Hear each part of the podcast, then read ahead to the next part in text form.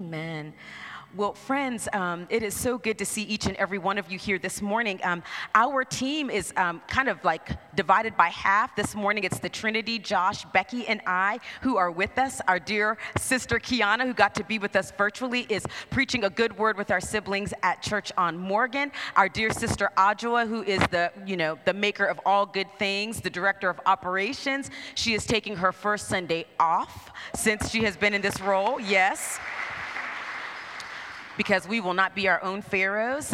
Uh, and Crystal um, is also um, taking a time for rest. But we are so grateful to our dear brother and sibling, Sam Best, who has come down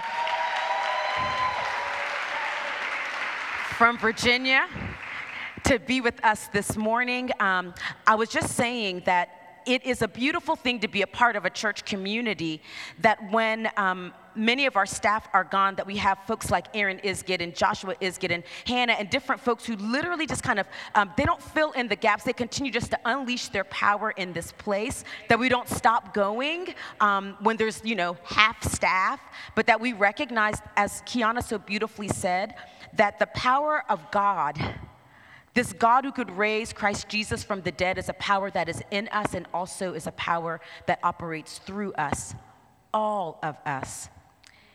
If you find me in a ditch somewhere, this church will still go on because there is power in each and every one of us. Um, to be glorious uh, in this place. So I do give God thanks and praise for all the ways in which we have shown up for one another and done good and beautiful work. This morning, um, you know, we are pivoting just a little bit because last week I told you that through the month of July, we're going to focus on the book of Genesis. But this morning, we're actually going to locate ourselves in the book of Exodus. A few weeks ago, um, our dear friends who are on our One Wake strategy team, and I'll tell you a little bit about One Wake in just a moment, wanted to have a Sunday when we would focus on the power that is unleashed in this place not only for us here at the Southeast Raleigh table to be just within ourselves, but how it is that God's power within us also helps us to be just in the world. But when we think about all of the things that are happening in the world, on our own, we cannot do it by ourselves. Not even as the Southeast Raleigh table can we tackle some of the things by ourselves. So, we are a part of a member institution called One Wake. There are about 50 institutions, faith traditions, nonprofits who are deeply committed to seeing Wake County become the kind of place that God would imagine it to be, not Wake County as it is. Not as it is, but as it should be. But we cannot do this work together. And so this morning, we are going to focus a bit on what does it look like for us to incline our ears to the cries of God's people, to incline our ears to the voices that God listens to and attends to, that in the way that God um, is just, we too might be just. So, my uh, dear friend and sister uh, Jessica Turner is going to come. Jessica serves on our One Wake strategy team. This particular passage of scripture from Exodus chapter 3 is going to be familiar to maybe many of you. It, it reflects a theophany when God shows up in natural things doing something supernatural. Might you hear God's word?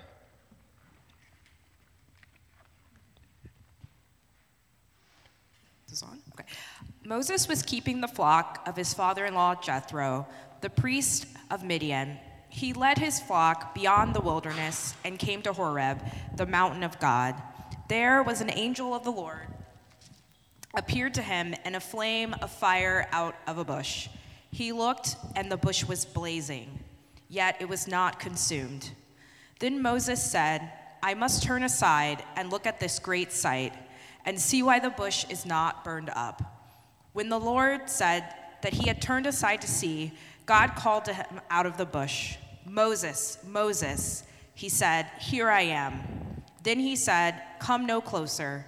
Remove the sandals from your feet, for the place on which you are standing is holy ground. He said further, I am the God of your father, the God of Abraham, the God of Isaac, and the God of Jacob. And Moses hid his face, for he was afraid to look at God.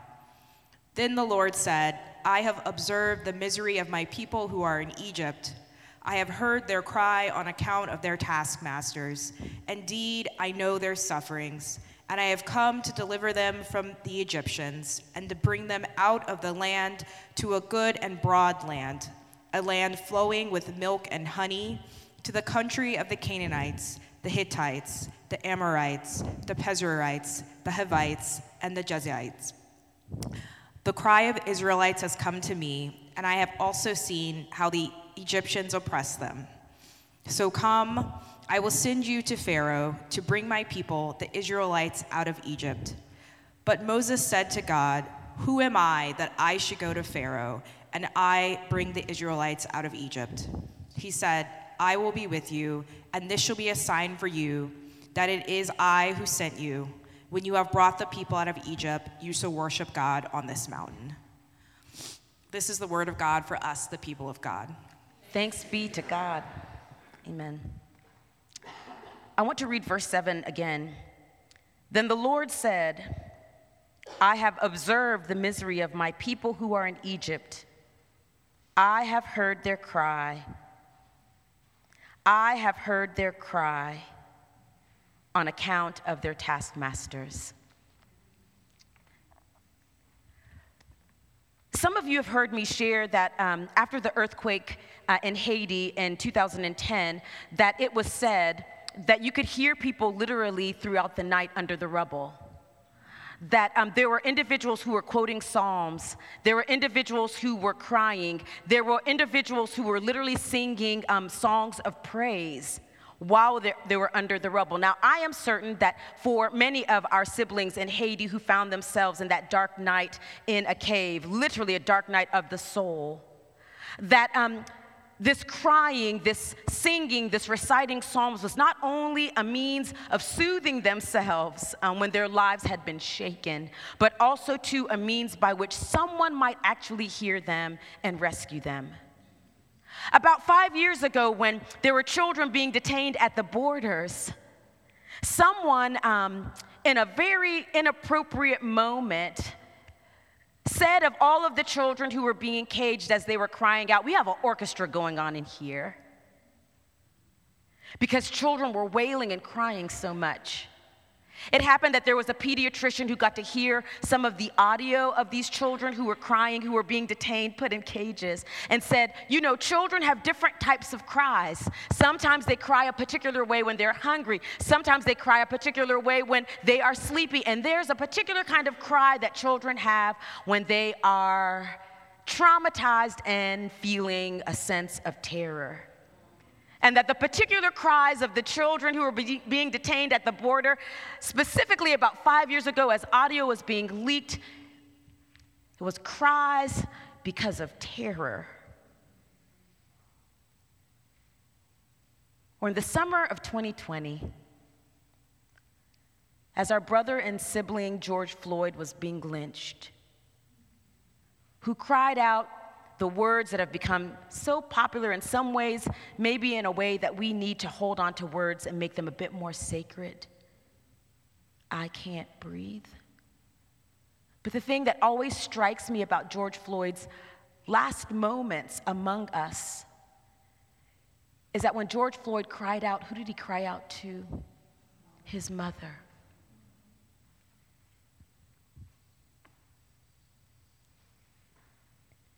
There's something about crying out that speaks to us needing to pay attention. There's something about crying out that speaks to us needing to be attentive. There's something about crying out that is about us turning our awareness to where the cries are coming from. You know, the last line of our confession within um, our church tradition, this confession that we normally speak um, with one another and also to God before we come to the communion table. In the last line, it says this, and we have not heard the cries of the needy. Within this particular um, confession, there is a specificity about us not hearing cries. And I think there's a specificity about us not hearing cries because there is a specificity about God hearing the cries of God's people. That hearing literally those who are in distress, hearing those who are oppressed, hearing those who need to be rescued, hearing those who find themselves in desperate situations, literally listening and inclining our ears is the way of God. This God who creates the heavens and the earth and says that everything is very good, when things are not very good for God's people, God is like, I have to listen.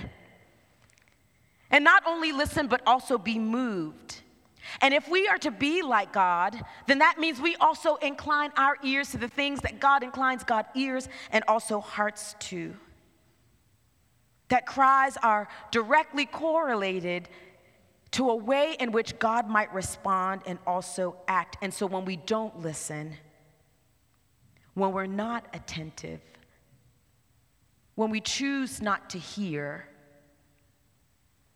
it is not just considered some things are for some people, but in our prayer of confession, we say this is something that does not look like it is reflective of the way of God. And we have not heard the cries. In Exodus chapter 2, which we did not read, it says that God hears God's people and he hears how they are oppressed. And about two or three times in that particular passage of scripture, it's all about God being so moved by what God is hearing of God's people who find themselves in Egypt. And then in Exodus chapter 3, as God has this beautiful encounter with Moses, we are reminded again in verse 7 that God says, I have heard the cries of my people, I have observed their misery. And the cries of my people have gotten my attention, Moses. And because the cries of my people have gotten um, my attention, Moses, I want to get your attention, Moses. Now, here's the thing Th- this crying out isn't, um, wasn't uh, spoken about in, as though it was like annoying God or, or that even that uh, the crying out was, uh, was a direct, like, ask of God for God to do something. But this crying out that was happening was a moment where God is going to show how God's inbreaking is going to be unleashed in people's lives. There's a scholar who says this that in the moment of crying out, of letting pain become public and audible, those who were enslaved broke with the definitions of reality imposed by the policies and values of the empire. Because the empire characteristically preferred silent slaves who present no social embarrassment or administrative inconvenience. Silence among the oppressed means that they have conceded to the oppressors the right to define reality. The startling moment of this narrative is when the silence is broken, when Israel cries out. So the crying out is not out of annoyance or inconvenience. The crying out maybe is not even uh, like, okay, God, we're trying to get attention. But the crying out is a means of the Israelites saying, this is not our lot. what, what we are dealing with is not the way that it should be. And God is a God who is always about making things right. So when God hears these cries, God recognizes the world as it is is not the world as I have dreamed it, and it stirs up something in God because God cares about that which God has created. Beautifully in Exodus chapter 3, God doesn't just simply hear, God doesn't just simply remember us, but then God acts. And then God acts. Here's the, um, the part where we come in. In Exodus chapter 2 and in Exodus chapter 3, God is doing a lot of the talking on behalf of Israel. I have observed their misery. I have seen how their taskmasters have oppressed them. I have heard the cries of my people. But then God gets us involved in the matter. Because after God has shared what God has heard, God then says, And Moses, I'm going to send you. I have heard the cries, I have observed their misery. And Moses, and Moses, and Moses, you are going to go in this beautiful act of liberation to go before the Pharaoh and to be the means by which my people, which I have heard, their pain is alleviated. In February, here um, in the bottom floor of our church community, we had these things called listening sessions. And during these listening sessions, you all were invited to come and to share what are the things that keep you up at night? What are the cries that you are hearing in our community that you just cannot ignore? And um, in that room downstairs, it became like um, between, um, it became like this space between the world as it is and the world as it should be, as people said, you know um, what uh, I- have been listening to? I've been listening to people tell me that they have to sleep in the parking deck at Wake Med. Because workers at Wake Med sometimes don't have enough margin financially um, to go back and forth, whether it's like not using up gas or maybe not having a place to go. Here are the cries that I have heard that there are people who want to be employed, but there is no way for them to get to work. Because sometimes the public transportation, even though we love the buses, may not always be the most effective and efficient way for people to get to their jobs on time. The people said, you know what? Um, what cries I've heard? Someone shared that they had a kindergarten class where there were multiple children who, when they left for the day, did not go home to a home, but they went home to a hotel. Or elders who feel alienated and alone. Or this week, on Wednesday, as I walked out of my house and I began to have conversation with one of my neighbors, who, because the air quality was bad about two uh, weeks ago because of climate change, um, has had two visits to the ER because she cannot find enough capacity to breathe. But then when she asks her doctor, I need help, is told, you cannot see a specialist until September.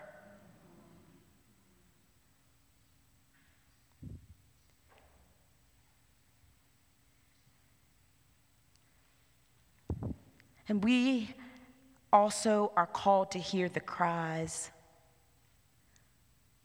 of God's people. We are called to pay attention to the things that God is paying attention. Because God doesn't just leave us, but God invites us to co labor and to participate with God and what God is up to in the world. So this morning, you'll notice that there are some note cards around you. If there aren't any note cards around you, um, our dear friends are going to find some note cards to give to you. You can just put your hands up in the air. Let me share with you what we're going to do. There are two questions that I want you to reflect on.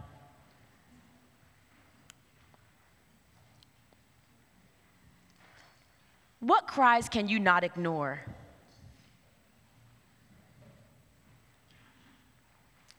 Like, I think about how, um, for many of the guardians who are in this space, the fact that sometimes sending your child to school feels like a great risk. What cries can you not ignore? That it is so difficult for people to find housing when wait lists are about three years long. What reality in Wake County keeps you up at night? Do you remember when we were going into shelter in place? The great heaviness that many of us felt because we knew that for some children, if they were not in school, they were not going to eat.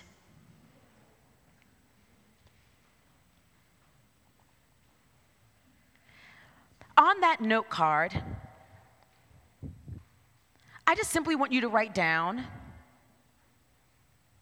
What are your concerns? What are the cries that you hear in our community? It could be about transportation. It could be about addictions. It could be about access to nourishing food. It could be about children's mental health. It could be about all of us being able to access good mental health or health care. I'm going to give us 120 seconds. That's also known as two minutes. That you might write down on that card if you have a pen, or you can maybe uh, borrow one from your neighbor. What reality in Wake County keeps you up at night? What cries can you not ignore?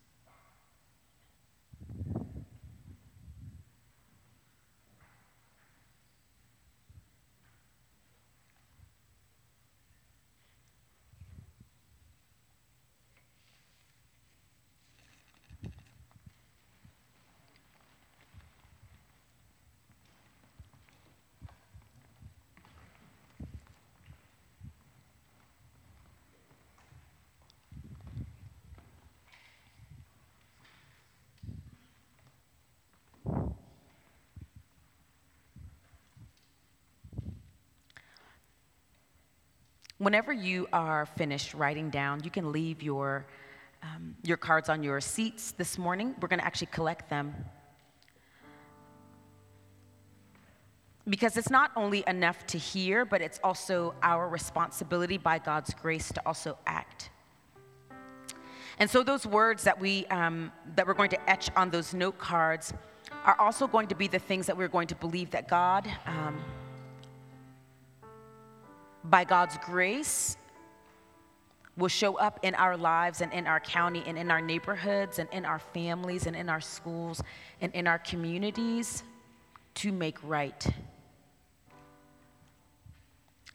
We say here at the Southeast Raleigh table that we think big, that we have to have an imagination actually for what the world can look like to inspire us to live in the direction of um, the ways of God.